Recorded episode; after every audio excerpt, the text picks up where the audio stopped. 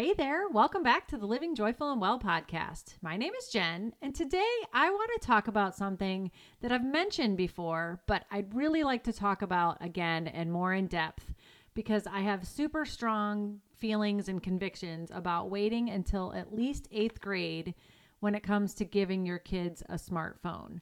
So let's get to it. Hey there, welcome to the Living Joyful and Well podcast. My name is Jen Moss, and I believe as moms that we can do more than just survive motherhood. We can thrive and enjoy the day. Each week, I'll be sharing tips, tricks, strategies, and inspiration to help bring more positivity, optimism, well being, and of course, a whole lot of joy into your life.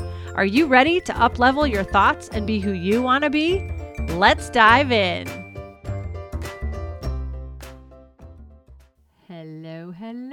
Happy mama. How is it going today? Here we are. Another week has gone by. How is that possible? Holy cow. Things are flying. October is almost over, and here we are. So, today I want to talk about something that I think about a lot because it's in our faces all the time like literally in our faces all the time. Um, and I want to talk about smartphones, and mostly I want us to talk about smartphones and giving them to our children. Um, because I have come across this group called Wait Until Eighth. Um, and I came across it a few years ago, and I'm totally on board with their thoughts about waiting until at least eighth grade to give your child a smartphone. Um, and there's a lot of statistics that they have on their website and things like that. So I just kind of wanted to go through some of those things today and let you know why I feel the way that I feel. And I know it's not a popular opinion, and I know kids would not be very happy with this. Mine already know my feelings. They're not super thrilled, but they know that I'm not wavering, and that's the deal. So, um, because I was, I mean, the average child gets a smartphone at 10 years old, which is how old my daughter is right now. And on average, they're saying that they spend between six and nine hours a day on media. Um, childhood is a lot different than it was when I was a kid. You know, I was outside playing with my friends and doing sports and all that kind of stuff. And I think it's insane that our kids are spending that much time on media. And they say the statistics are showing that the negative impact of that much screen time is hitting kids really hard. Um, I know I watched The Social Dilemma a couple years ago, and I think I might have talked about it on one of my past episodes. But it was it terrified me, and it made me really really sad because of what these platforms are doing to us as a society. And you know, it was geared towards teenagers as well as adults, but um, I can only imagine what this is doing to our kids and their little brains that are still developing and, you know, they're still growing and they're not learning how to be social with one another if they've got these cell phones that have social media on them in their faces all the time. Um, you know, when I was a kid, I would go home after school and I would have a safe place to go because if kids were bothering me at school or somebody was being mean or whatever, I could go home and I didn't have to deal with it anymore. And now it's totally different because it follows them home if they have a cell phone and they have whether or not it's text messages or social media or whatever. So I feel like um, it, it's just it's something that we have to discuss. A lot of people don't want to. A lot of people want to give in easily, and I'm not judging anyone by any means. I am so not that type of person. Um, but I just think we need to be aware of what this is doing to our little kids. And, um, you know, there's research out there that says that the dependence on our smartphones produces some of the same addictive brain responses, such as like being addicted to alcohol, drugs, or gambling, or something like that. And I mean, how scary is that? You know, they're like little slot machines in your hand. Um, and in their pockets or whatever that are getting them to want more and more and more. And that's what you know when i watch the social dilemma that's what they're saying is the tech industry intentionally designs these things to get you to want more and more and more. And um, that's just to me that's scary. I mean i see adults that are having problems with this so i can i mean just kids being addicted to stuff. I even see it with you know my kids if they're on um, their video games too long or if they're playing minecraft or or um, what's the other one that they play all the time? Um, Roblox or whatever. If I want them to get off, a lot of times they're ticked off at me because, you know, they want to keep doing it. So, um, anyway, and, you know, elementary school and middle school years are when our kids are establishing that foundation for their academic success. And if they're constantly distracted by a smartphone, I think that is probably not the best thing going forward as far as their academics go. Um, there are studies that show that after a child gets a smartphone, the child's grades are likely to suffer. So, um, and that has there's also studies that found that children who attend schools with smartphone bans, meaning they're not allowed to have smartphones, did better on tests. And I know our middle school used to allow smell smell phones, smartphones. I don't know if they still do. I need to find this out because my daughter goes to middle school next year, but they used to allow cell phones in the classroom because they teachers wanted them to look things up on the internet or whatever and they would allow them at lunchtime. And i was like appalled when i heard that because i thought holy cow lunchtime is when they should be like socializing with their friends and learning how to communicate with each other and now they're sitting on cell phones or smartphones so ugh, yuck. So anyways um you know studies have also shown that the quality of sleep in children is affected by the use of smartphones which just like adults you know um they're saying that adolescents are likely to be restless because they anticipate receiving texts or social media messages from friends or whatever and that can affect their nighttime routine and it can affect their sleep and you know they might wake up in the middle of the night or whatever but that's a disturbance in their their childhood sleep patterns. So and you know that they say the studies have shown that can affect their health their you know like poor diet obesity immune system which we really need to be working on boosting all of that up especially nowadays you know with everything going on in the world. So and mental health issues cannot be getting better by the use of cell phones. So um and i can tell you that any parent that i've talked to has not been mo- every parent I've talked to about if they've given their cell phone to or they're um, given a smartphone to a kid younger than you know 14 or so they regret giving that cell phone to them because it has just been a destruction of relationships and it's been very difficult to keep them off social media and it has not been a good thing. So again i'm not balking on anybody. I'm not telling anybody you're doing the wrong thing or whatever, but I just know the parents I've talked to that have done this, that have children that are older than mine, that are teenagers, have regretted giving their kids cell phones with um, social media on them because it doesn't get better. um, you know, they're just not equipped to handle that social media, you know, um, the likes, the the follows, the whatever, they don't understand that. And they don't understand that that's basically you're viewing somebody's highlight reel on social media and you think that, you know, that's their real life, which generally it's not. And then it also opens up to a heck of a lot more bullying because it's no longer limited to the playground or the locker room or the hallways at school or whatever. They, you know, can really harm, bullies can really harm kids through social media and text messages. Um, because it's in their faces all the time when they're at home. Um, and the studies are saying that the most common medium that's used for bullying is a phone now. Um, nearly 43% of children have been bullied online, and that makes me sick.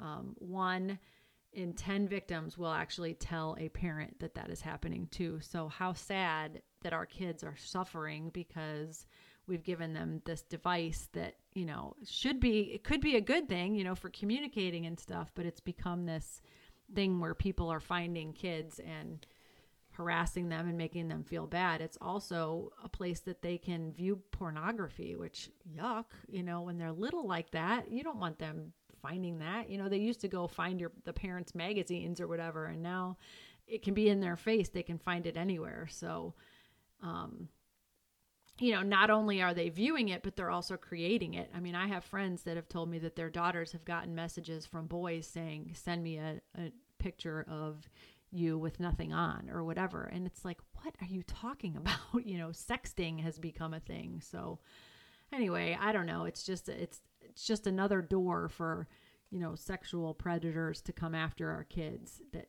I think is not something we need to open them up to. Um, and then the interesting thing too is that most technology executives, even like the head of Facebook and stuff, um, or maybe I don't know, he doesn't have kids. Um, what's his name, Zuckerberg or whatever. But I think that the executives that are in these companies, I remember in the Social Dilemma, they were saying that they don't even give their kids smartphones before they're 14 years old because they know what it does to to their brains and you know they're protecting their kids from the smartphone so shouldn't we? Um, i don't know. And some parents wanted to wait even longer than eighth grade longer than 14 years old.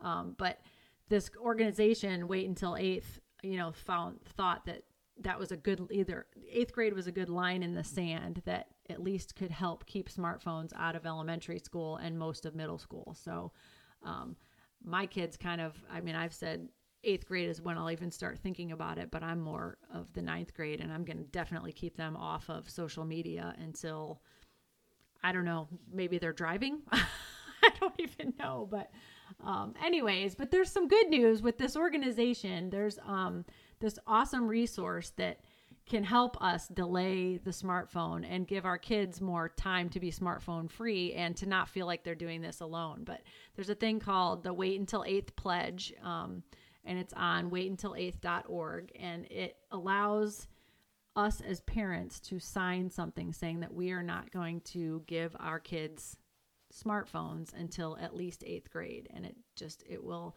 if we can band together with other parents and our kids can understand that they're not going to be the only ones left out there, you know, flying in the wind without a smartphone. Um, you know, I just think it's it's something that we can do that's positive to help our kids' youth.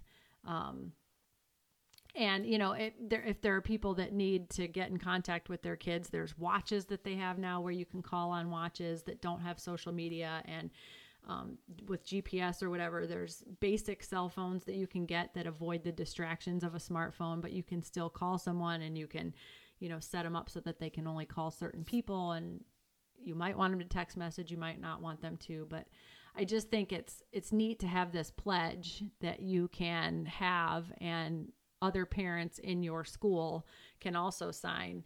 Um, I've been trying to tell people about it in our school district, and um, I know there's a couple that are in ours now, and the pledge becomes active, quote unquote, active when 10 or more families from a grade at a single school sign this pledge. And um, the organizers have designed the pledge this way so that you don't have to feel like, what if I'm the only parent that signs it?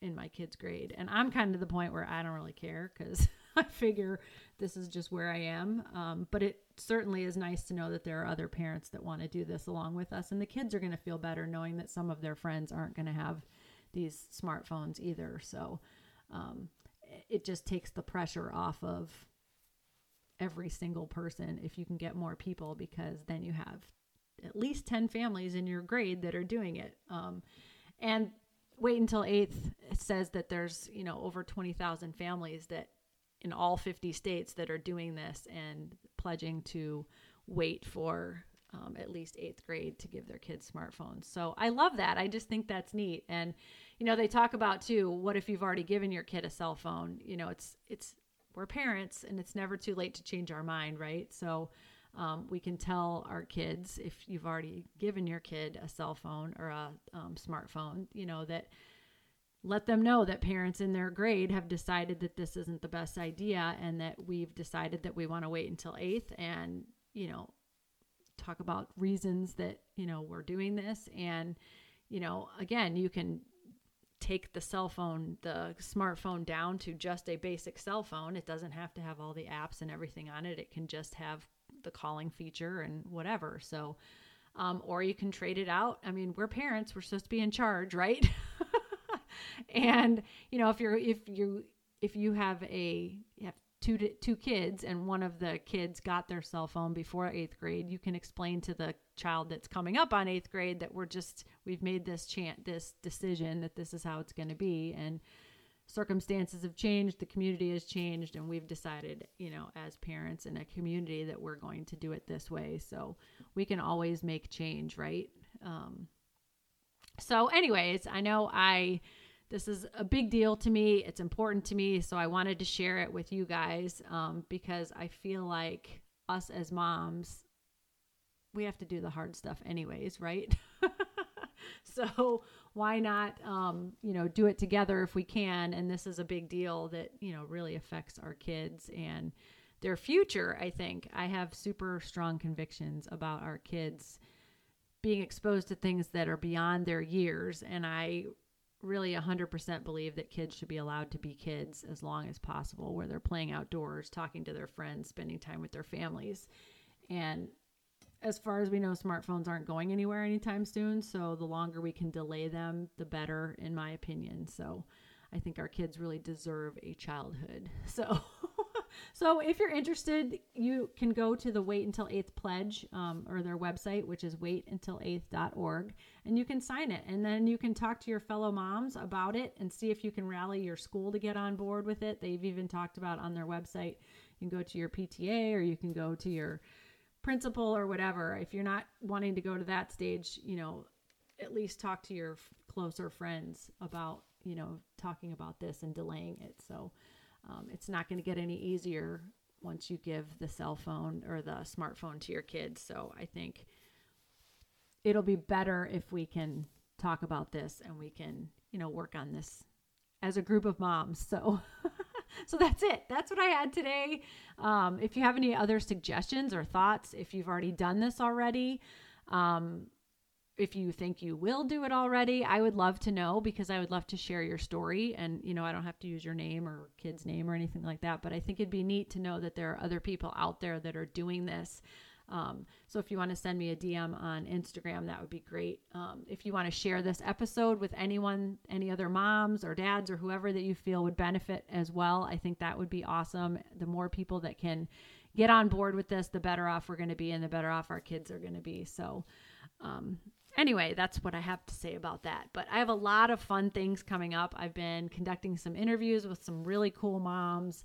So I'm going to start having some interviews on here instead of just me talking to you. Um, so that's coming up in the future. It's going to be so fun. The future is bright, mamas. There's awesome people out there that are just like, you know, all of us that are wanting to make the world a better place for our kids and, you know, wanting to go forward with optimism. So keep the faith, mamas. We got this. and um, so I hope you enjoyed this episode. Please, if you can, share it. Um, subscribe to the podcast so that you don't miss an episode. And I'm so thankful that you're here. I'm grateful for everyone who's listening. I thank you very much, Mama. And I wish you great comfort, amazing health. And as my mantra always states, make sure you get out there and you enjoy the day.